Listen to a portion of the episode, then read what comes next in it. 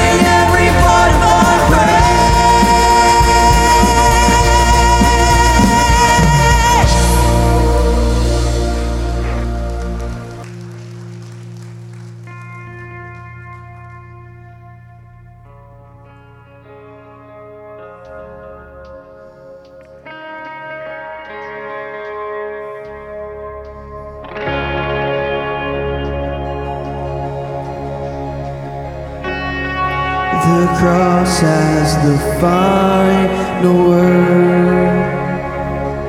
Oh, the cross has the final word. Sorrow may come in the darkest night, but the cross has the final word.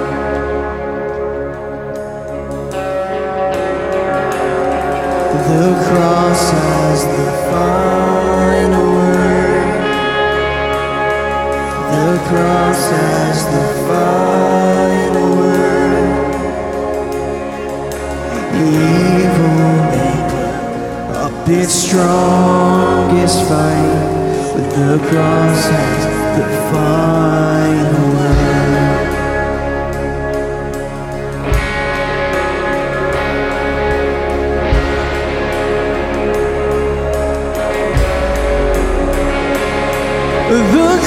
cross has the final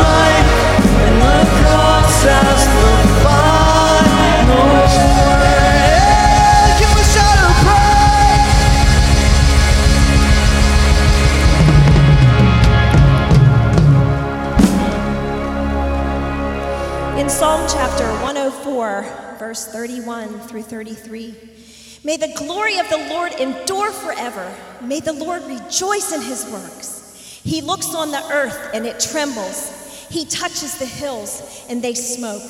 I will sing to the Lord as long as I live. I will sing praise to my God while I have breath in my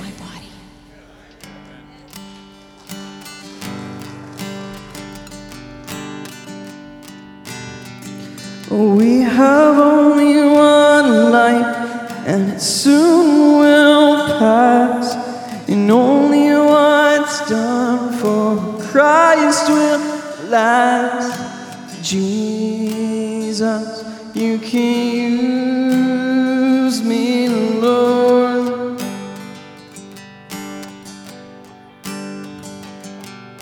Riches and houses, Cars and lands will all pass away, but my life will stand. Singing, Jesus, you can use me, Lord. For your glory, for your glory.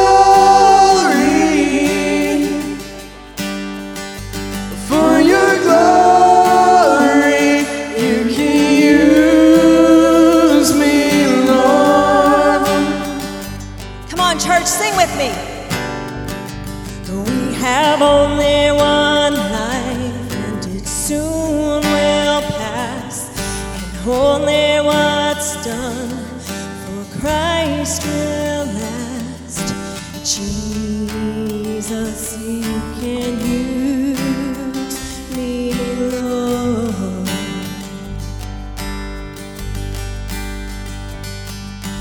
Riches and houses cars and lands will all pass away, but my life will stand.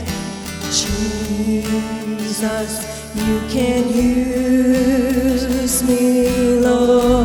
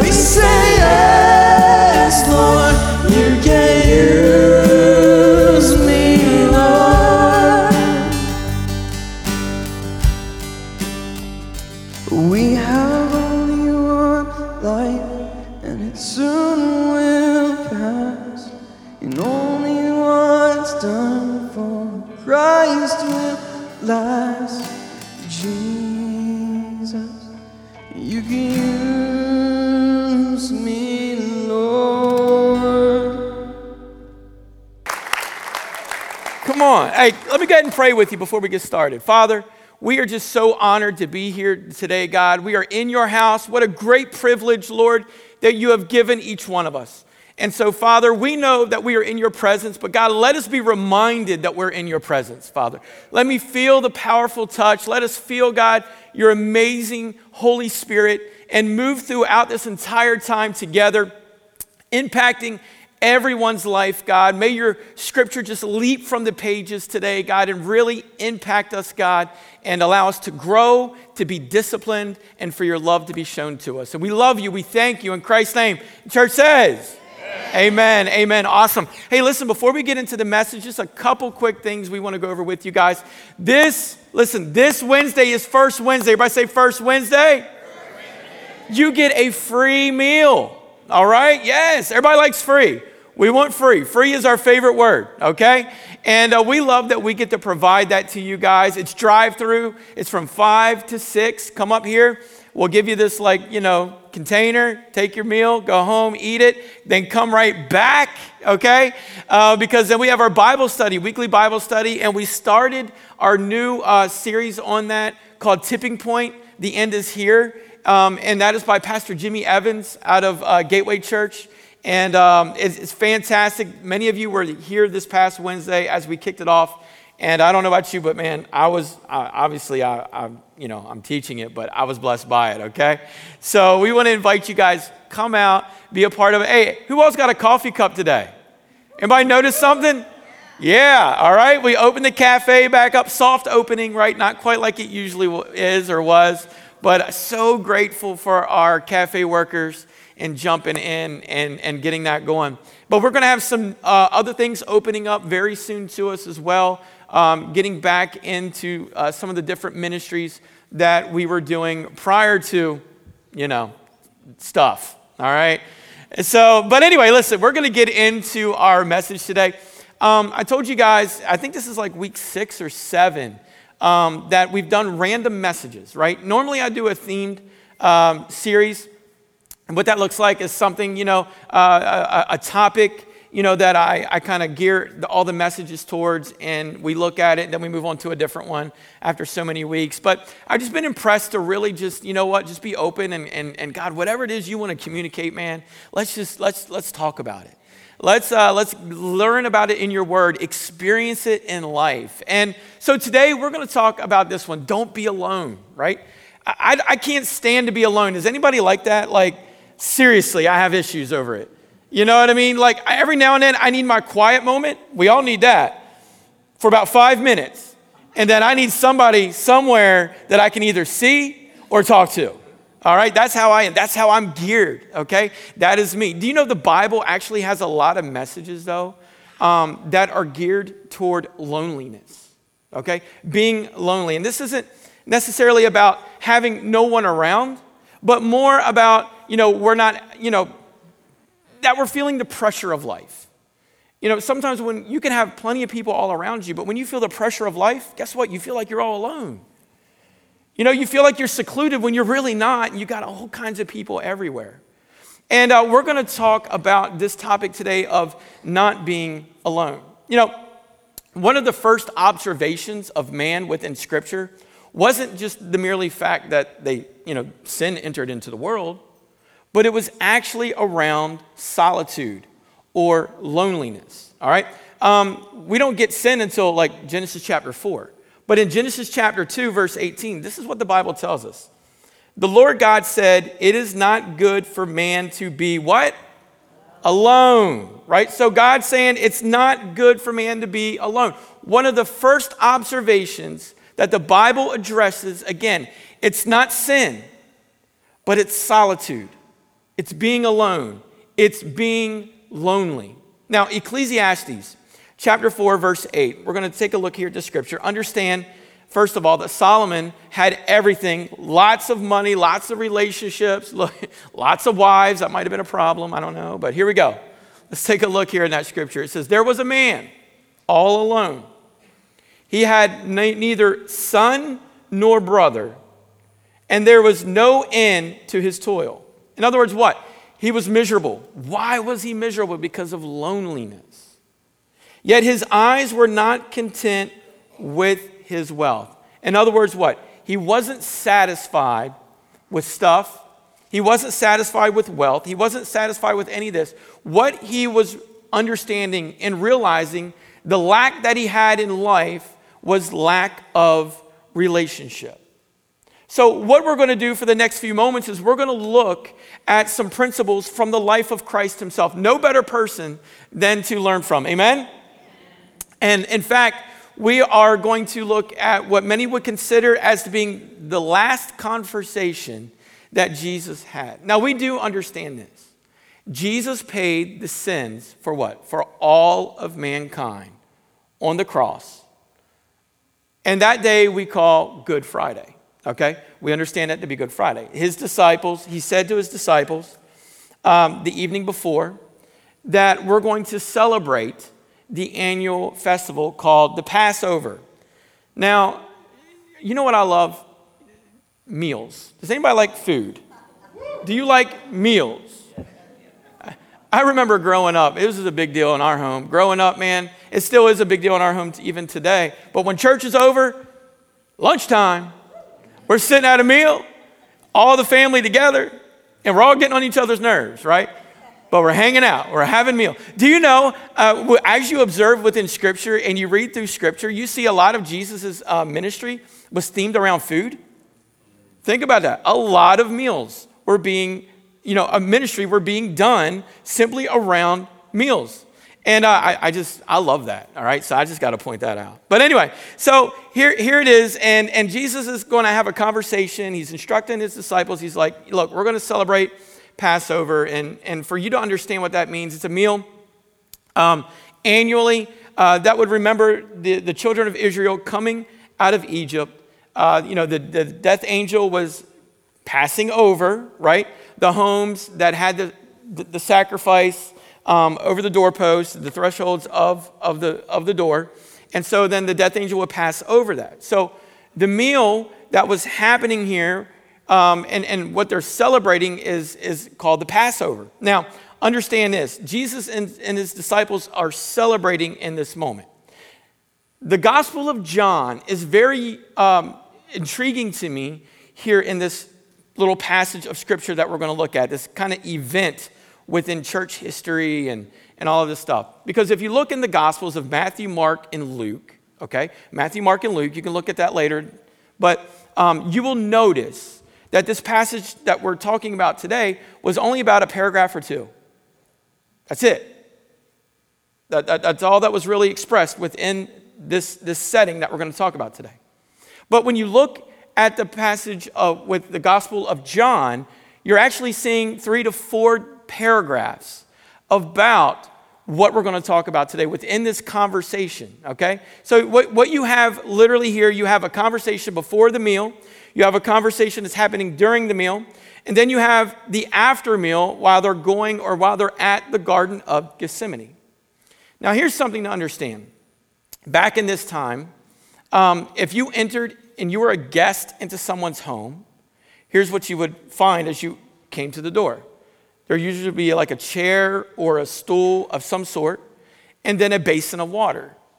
And why was that there? Well, because the host would then, as the guests were coming in, would wash the feet of the guest. Okay? And that was, that was just customary. That's what they did then. I mean, think about that for a second. They didn't have the, the luxuries of the shoes that we wear today. All right? You know, their, their, their shoes were obviously open. And could you imagine the, the dust, the grime, the dirt? Could you imagine accidentally stepping in a donkey's stuff? All right? All right? So what? There's perfectly good reason as to why, hey, we want to clean your feet here. All right? So this was customary. So here's what Jesus does. In this moment, they're in this room, they're in this building, and there is no host to be found. So Jesus takes it upon himself. He goes and he gets probably the chair or the stool and sets it near the door, gets a basin of water. The Bible says he takes off his outer garment, then he wraps a towel around his waist.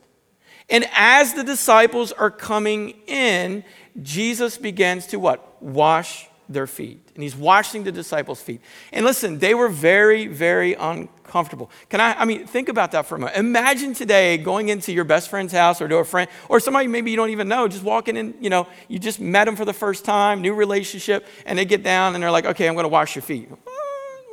I don't even take my shoes off. You know what I'm saying? Like, I'm one of them people. I don't know what in the world's going on in your home. I don't take it off. You know? And, and so here, here, you know, they're Jesus, the one who is what? And they're my, a great teacher, and he's, he's the Son of God, and all of this stuff. And, and wow, you want to wash our feet? Like, this is making us very uncomfortable. So, Peter, obviously, Peter, knowing who he is, he's got something to say about this. John chapter 13, verse 8, here's what he says He says, No, said Peter, you shall never wash my feet. First of all, who do you think you are telling Jesus what he is and what he is not going to do? Are you following me here? You know, in other words, like, I've enjoyed, I've enjoyed your teaching. You're my God. I love you. I don't want you to get, but watch this, into this place of my life. Why? Because there's a lot of grime and dirt and nastiness there. Here we go. Buckle up. Listen, theoretically, here, this passage is a great parallel for our lives. Because there's some areas within our lives that we are just simply not comfortable with Jesus Christ coming in because we don't want to expose our grime and nastiness and dirtiness. Why? Because one of two things. Either we're extremely embarrassed over it, or number two, you're really enjoying that part of your lifestyle still and you don't want it to be interrupted. And so, what do we do? Oh, you know, I'm, I'm saved. I love Jesus. I'm, I'm serving him. But there, you know what, Lord? There's just a couple areas that I'm still enjoying about my life that I know if I expose that to you, as if he doesn't know anyway, but if in my mind I'm exposing it to you, then, oh, you might change that. And now I might feel a little uncomfortable about that. Well, So Peter's looking at Jesus in that moment and goes, You're not going to wash my grime. I don't want you to wash my feet in this moment. Have you ever had to have a hard conversation with someone? A hard conversation where you had to pull something out of them? Who in here is a fixer? I'm a fixer. Like if I know that you are upset with me, guess what I'm going to do? Hey, how you doing? What's going on? We got I heard this. That's what that's, that's me. I can't help it. That's how that's, that's my makeup. I, I, I'm a fixer, right? And so, if you ever had the hard conversation where you had to ask some really difficult questions sometimes, and so you're talking with the individual, and here's a response you don't get. This is, if you want to get on a fixer's nerves, here's all you got to say I don't know. Are you mad? I don't know. Well, what are you mad at? I don't know. Well, what's going on? I don't know. Well, how can we resolve it? I don't know. In this moment, this is kind of what Peter's doing a little bit here. He's like, Look, Jesus, I, I, I'm just not simply I'm very uncomfortable with you getting into the, what would be considered the grime of my life. So Jesus responds to Peter, and really to the entire group. And this is what he says in 13:8. Jesus answered, unless, meaning, you know what, we need what? We need to access this part of our lives, uh, the, the dark and the dirty. But Jesus saying, unless I wash you, you have no part with me. In other words, you are missing a part of me that you really need in your life. How many of us have a part of Jesus in our lives, but simply not all of him? We want the salvation part, but yet we are not willing to disclose the areas that are the deepest and the darkest within our lives because of the simple fact we have become comfortable and we learn how to manage through it on our own but the moment we let Jesus in, we know that it could bring some disruption. Can I help you out? That is good disruption. Understand that. The disruption that the Holy Spirit brings into our lives to lead us and to look, we say, Lord, I want to be hungry for you. I want to hunger for your and thirst for your righteousness. Lead my path. Lord, if you can use anything, Lord, you can use me. But yet, wait a minute. But don't touch the dark, the grime, and the dirty. So,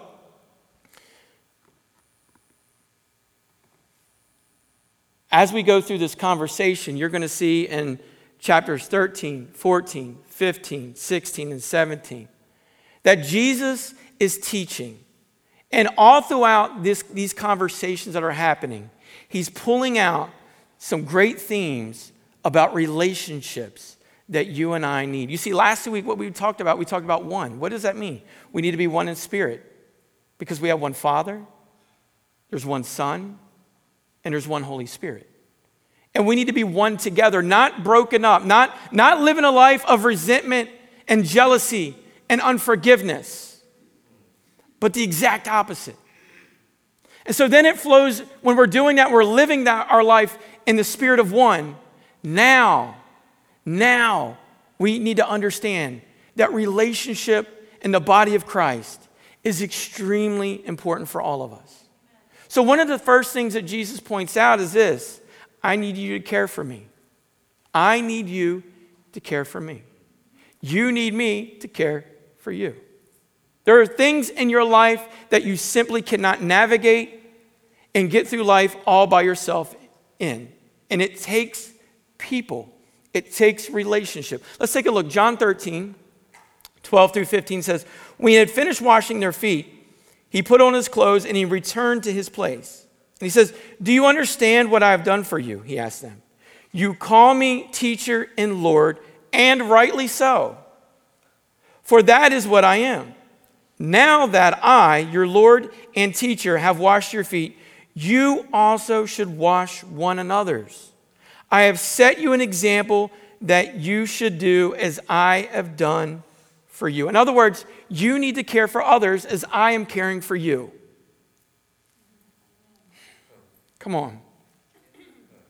If there's something that the body of Christ really needs to hear right now in this season of life, is that we must care for one another as Christ has cared for us. It's not about political divide and racial divide. It's about us unifying together as the body of Christ. And we must do this all by what? Caring for one another. See, we are at what? A New, a New Testament church. A church who is serving in a pandemic. And I believe that the church is doing an amazing job right now in serving in this pandemic.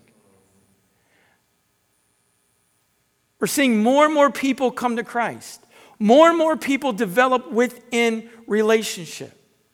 Why? Because people are showing that they care, that the body of Christ is being the caregiver in the society that we're living in. Ecclesiastes 4 9 through, 9 through 10 says this way Two people are better off than what? One. For they can help each other succeed. If one person falls, which this will happen, you will have those moments where you can't handle it all on your own. But if one person's fall, one person falls, the other can reach out and help. That is what must happen. We must reach out and help one another. But someone who falls alone is in real trouble. Do you know when others fall alone? That's when the church is not doing its part. Amen. Romans 12 and 15 says it this way Rejoice with those who rejoice, but what? Mourn with those who mourn. Again, we do not need to do life alone, but together. 1 Corinthians 12 and 26. If one part suffers, every part suffers with it. If one part is honored, then every part rejoices in it. Listen, all of us must be involved in taking care of all of us. Let me repeat that. All of us must be involved in taking care of all of us. Jesus, within those words, he said, I have set you an example that you should do as I have done for you. And what is one of those? Care for me. Now we move on to chapter 14 and we get this one. I need you to encourage me. Not only do we need each other to care, but we must be an encouragement for each other. John 14 and 1 says, Do not let your hearts be troubled. Trust in God, trust also in me. What is Jesus saying here? Stop being discouraged. You being discouraged is a position that you are taking mentally on your own well being. Jesus is saying, stop being discouraged, but trust me. Trust in God. And if you're trusting in Him, then you're also trusting in me. Look at everything that's happening around us in our world today the uncertainty, the civil unrest that we have, everything that you're seeing, everything that you're hearing, your conversations. Where are they going? Jesus says, trust in God and trust in me. We're seeing and experiencing a great deal right now. I would almost almost say that we're experiencing more than possibly generations before us have ever experienced with much of the turmoil that we see within the world that we live in. But at the same time, we're living in one of the greatest seasons that this world has ever seen. Why? Because we're seeing prophecy fulfilled that has been spoken.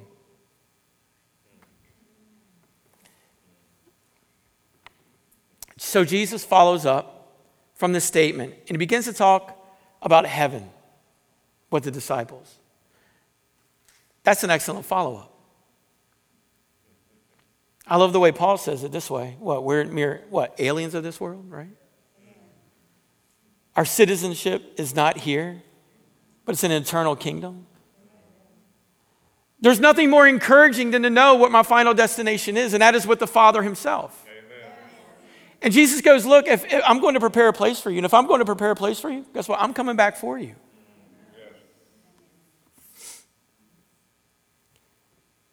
Encouragement, what does it do? It lifts up our spirit. Hebrews 3 and 13 says, But encourage one another where? Daily, as long as it is called today, so that none of you may be hardened by sin's deceitfulness. All right, here we go. Third thing, I need you to partner with me. Care for me, encourage me, but now I need people to partner up with me. Let's do something that matters. Do you know what Jesus, uh, He instructed his disciples through the Great Commission to go out throughout all this world and to simply make a difference by what? Spreading the gospel message of Jesus Christ. You see, one is too small, it's not a significant number to achieve significance. But when I look around at our different ministries here at our church, as we have begun to reopen, I don't see any one ministry opening up with one person. I see each and every ministry opening up with teams of people. And these teams are resulting in great success, where people are being ministered to, impacted. We're seeing salvation take place. And that, for as a pastor, is greatly encouraging. And it should be greatly encouraging for you and I. And so when we partner together as the body of Christ, it's not necessarily what I can get out of it, it's what others can get from it. And what is that? Salvation. The greatest gift that any of us, you or I, have ever experienced.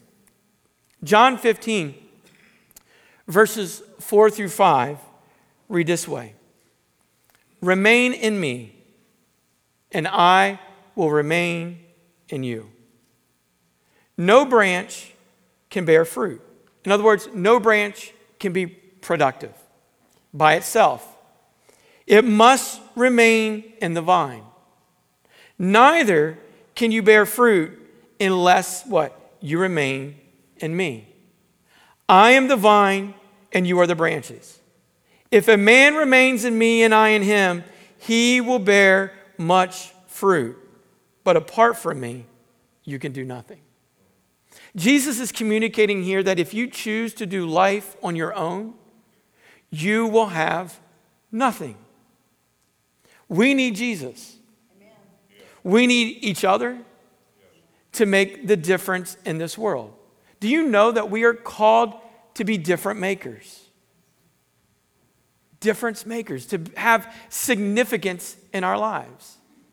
We are not called to just be a consumer of the gospel message, but we're called to consume it and then what? Share it and make a difference. So listen, we can't be alone. Don't be alone in this relationship with Jesus Christ. Now, we do know this we're not alone because we have Him. But He also calls us to have relationship with one another.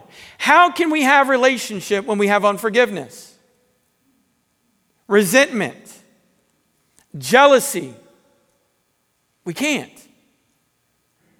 We have to get to a state where we're saying, look, we understand that we have one enemy who is the father of all lies. When he speaks lies, the Bible says he speaks his native language. That he is what? To steal and to kill and to destroy. And there's nothing more than he would love other than to destroy your relationship with Christ is to destroy your relationship with one another. Because the moment he's able to get in there, resentment, deceit, and lies come in. And what happens? Separation. Do you want a healthy relationship with Christ? Then have healthy relationships. If you want a healthy relationship with Christ, then you must have healthy relationships. Now, if you want to have healthy relationships, then you need to have a healthy relationship with Christ. Are you seeing where the two work hand in hand together? Now, listen. Ecclesiastes chapter 4, verse 9 says, Two are better than one because they have a good return for their work. In other words, together we can accomplish a great deal. We can accomplish much more than we could ever do on our own. Um, Ephesians chapter 2, verse 10 says it this way For we, notice it doesn't say I, it says, For we are God's workmanship, created in Christ Jesus to do good works, which God prepared in advance for us. Again, not you, but what? Us to do.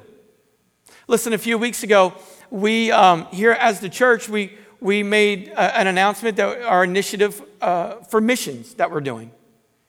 And, and so grateful for what we're moving forward in our mission work and what we're giving. And we've, we've, um, we've, we've um, stepped up to and what we're going to do each and every month to give to Mission Works. But another area that we have also jumped into is this we want to provide even greater support and service to our community.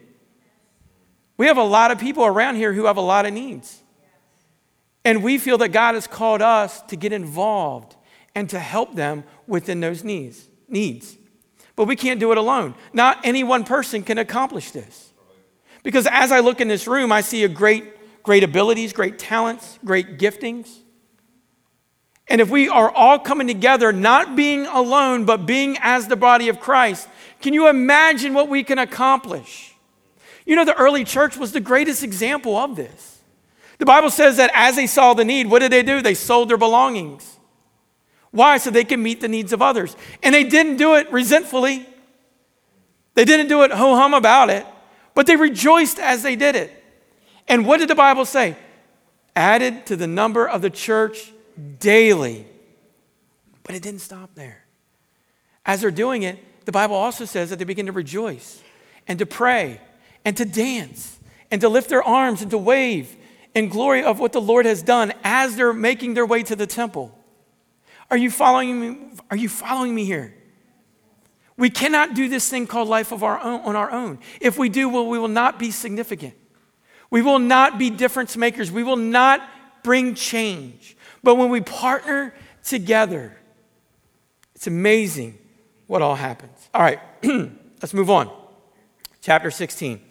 Here's what we need. Jesus is pointing out this uh, for our lives. I need you to protect me. In other words, help me when I am vulnerable. Do you realize you can only see so much in front of you, right? Think about this for a second. I'm standing here, I have a, I have a peripheral vision, and I can see forward. But you know what I cannot see?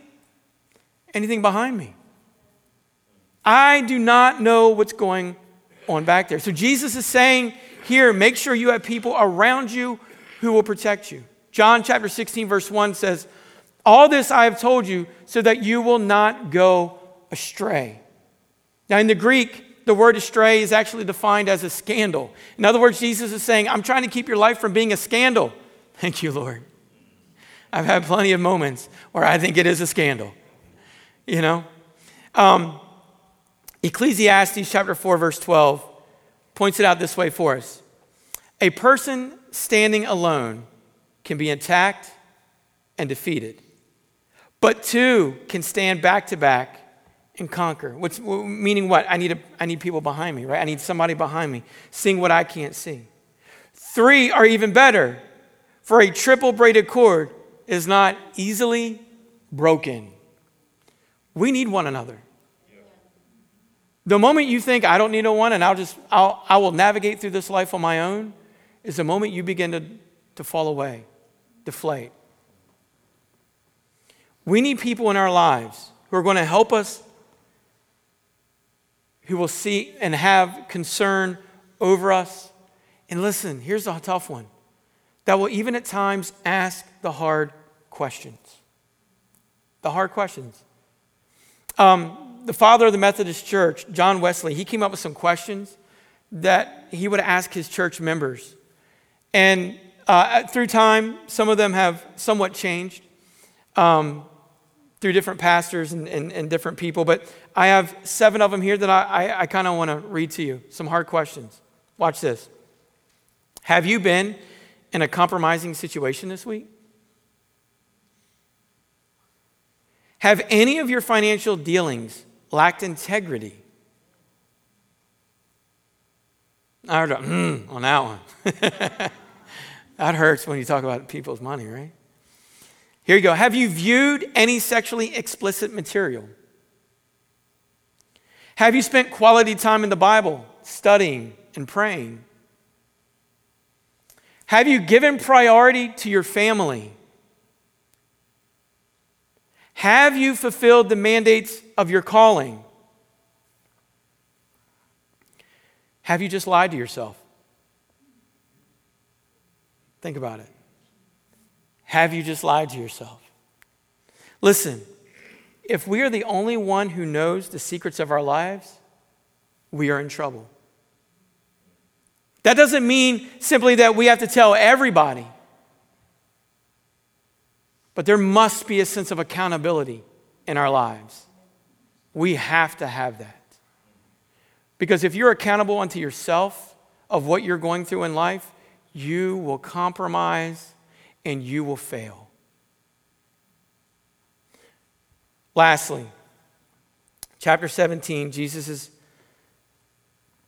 takes some of his disciples to the Garden of Gethsemane to pray. He teaches them this pray for me. He asks his disciples to watch for him. And of course, what do they do? Watch and pray with him. And what, what do they do? Well, they fall asleep. Three different occasions he comes back. And what are they? They are asleep. Jesus is in the pressure cooker moment, feeling the stress of what is to be. So much so that the Bible tells us that as he begins to pray, he's sweating and he's what? Drops of blood are coming from his forehead. John chapter 17, verses 1 and 9 read this way. After Jesus said this, he looked toward heaven and he prayed. And then verse 9, he goes, I pray for them. I'm not praying for the world, but for those who have given, for those you have given me. Jesus is saying here that if I knew the disciples are covered, then they will cover the world with my message. So if we are a healthy church, and if we are in a healthy spot within our relationship with Christ, then you and I will and can make a difference within the world that we live. Ephesians chapter 6 verse 18 says, "Pray." Why? Because this is essential for us. Pray in the spirit on all at all times and on every occasion. Stay alert and persistent in your prayers for all believers everywhere. What does that mean? How is that defined? Cover one another in prayer. Why? Because we need each other. With all these things that we can do, we have vulnerable areas of our lives. Many of us are carrying weights of great strength in our lives. Many of us have areas within our lives that we have great weakness. Think of Moses for a moment. Israel's within their first battle. And as you read the story that is taking place here, as Moses is watching the battle take place, the Bible says that his arms are lifted. The entire time that his arms are lifted, they're victory. They're being victorious. What are they doing? They are winning the battle. But as he would get tired and he would begin to lower his arms, what would happen? They would begin to lose the battle. So you have this taking place. The battle is right before them. And you have Aaron and Hur within the scripture. And what did they do? They go and they get these boulders and they put them on either side of Moses. And again, as long as his arms are up, what? He has been victorious. But the moment his arms go down, they begin to lose the battle. So they recognize that Moses needs them. And so they step in and they keep his hands upright. And the Bible says what? They won the battle. Why is that important? What, what, is, what is the point behind that? because some of you are tired. You are worn out in life right now. I don't even have to see it on your face, I can see it in your social media. I can see it in your demeanor. And this is why it's so important that we don't be alone. So that we have one another. Why? Keeping our hands lifted, lifting our eyes to the Lord. Staying what? One in spirit with God the Father and God the Son and God the Holy Spirit. Would you stand with me this morning?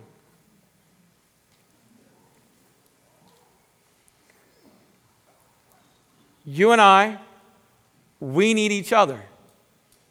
But more importantly, we need Jesus Christ. And you could be here today and you don't know who this Jesus is, or you're watching us on our stream or listening to us on the radio, and maybe you've never made this commitment to Jesus. You know, Revelation chapter 3, verse 20 says, Behold, I stand at the door and knock. If anyone, anyone, anyone hears my voice and opens the door, I will. I will what? I will come to him. Every head bowed, every eye closed this morning. Maybe you've never made this commitment before to Jesus. The Bible says he's knocking at the door of your heart. And it's my hope this morning that if you're here and you're watching us online or listening to us on the radio, if you don't have a relationship with Jesus Christ, that today all of that changes. Jesus came, he lived his life, he did his ministry that the Father had called him to do. He fulfilled the prophecies of his coming, fulfilled the prophecies of his death, his burial, his resurrection. For God so loved the world that he gave his only begotten Son, that whosoever believes in him shall not perish, but have everlasting life. And that life only comes uh, because of you making a decision to follow Jesus Christ. And if that is you today, I want you to say this prayer with me. In fact, I want us as a church to say this prayer with me. Let's pray. Lord Jesus, today I acknowledge that you died on that cross for my sins, paying a debt that I could never pay. I ask you to forgive me and to save me. I declare that you are God and that Jesus, you are Lord. I believe that you died, that you were buried, and that you rose again. And today, I put my faith and my belief in you. In Jesus' name. Amen. Amen. Can we give the Lord a hand clap of praise this morning? Amen.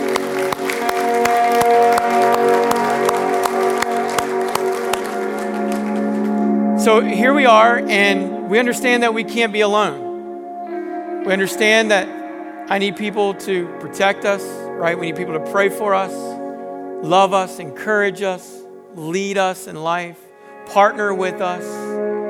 So much.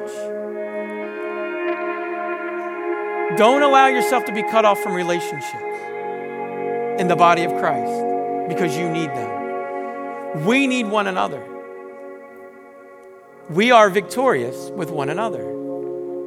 We are difference makers with one another. We accomplish more with one another. Let's stay with one another. Amen? Can I pray with you today? Father, we love you. I thank you, God, for every person our first service, our second service, our online community, those listening on the radio. Lord, you have given us an awesome responsibility to communicate your gospel message, a message that is full of hope, which is certainty of you, Jesus Christ, a love that is unconditional. And for that, we come before you and say, Lord, we love you and we praise your holy name, for you are a holy God. You are the one true God. There is none above you, and there will never be any before you. So, God, for every person, touch our lives. Help us to, to understand, Lord, that we need to be one together, that we need not to be alone, and we need to be in relationship with you and with one another. Continue to equip us, Father, through your message and through your word, leading us in righteousness, leading us in holy living, Father. Lord, we love you. And as the psalmist said, let the words of our mouth and the meditation of our heart be acceptable in your sight, O Lord, our strength and our Redeemer. In Jesus' name we pray. And the church says, Amen, amen. We love you guys. Have a great week.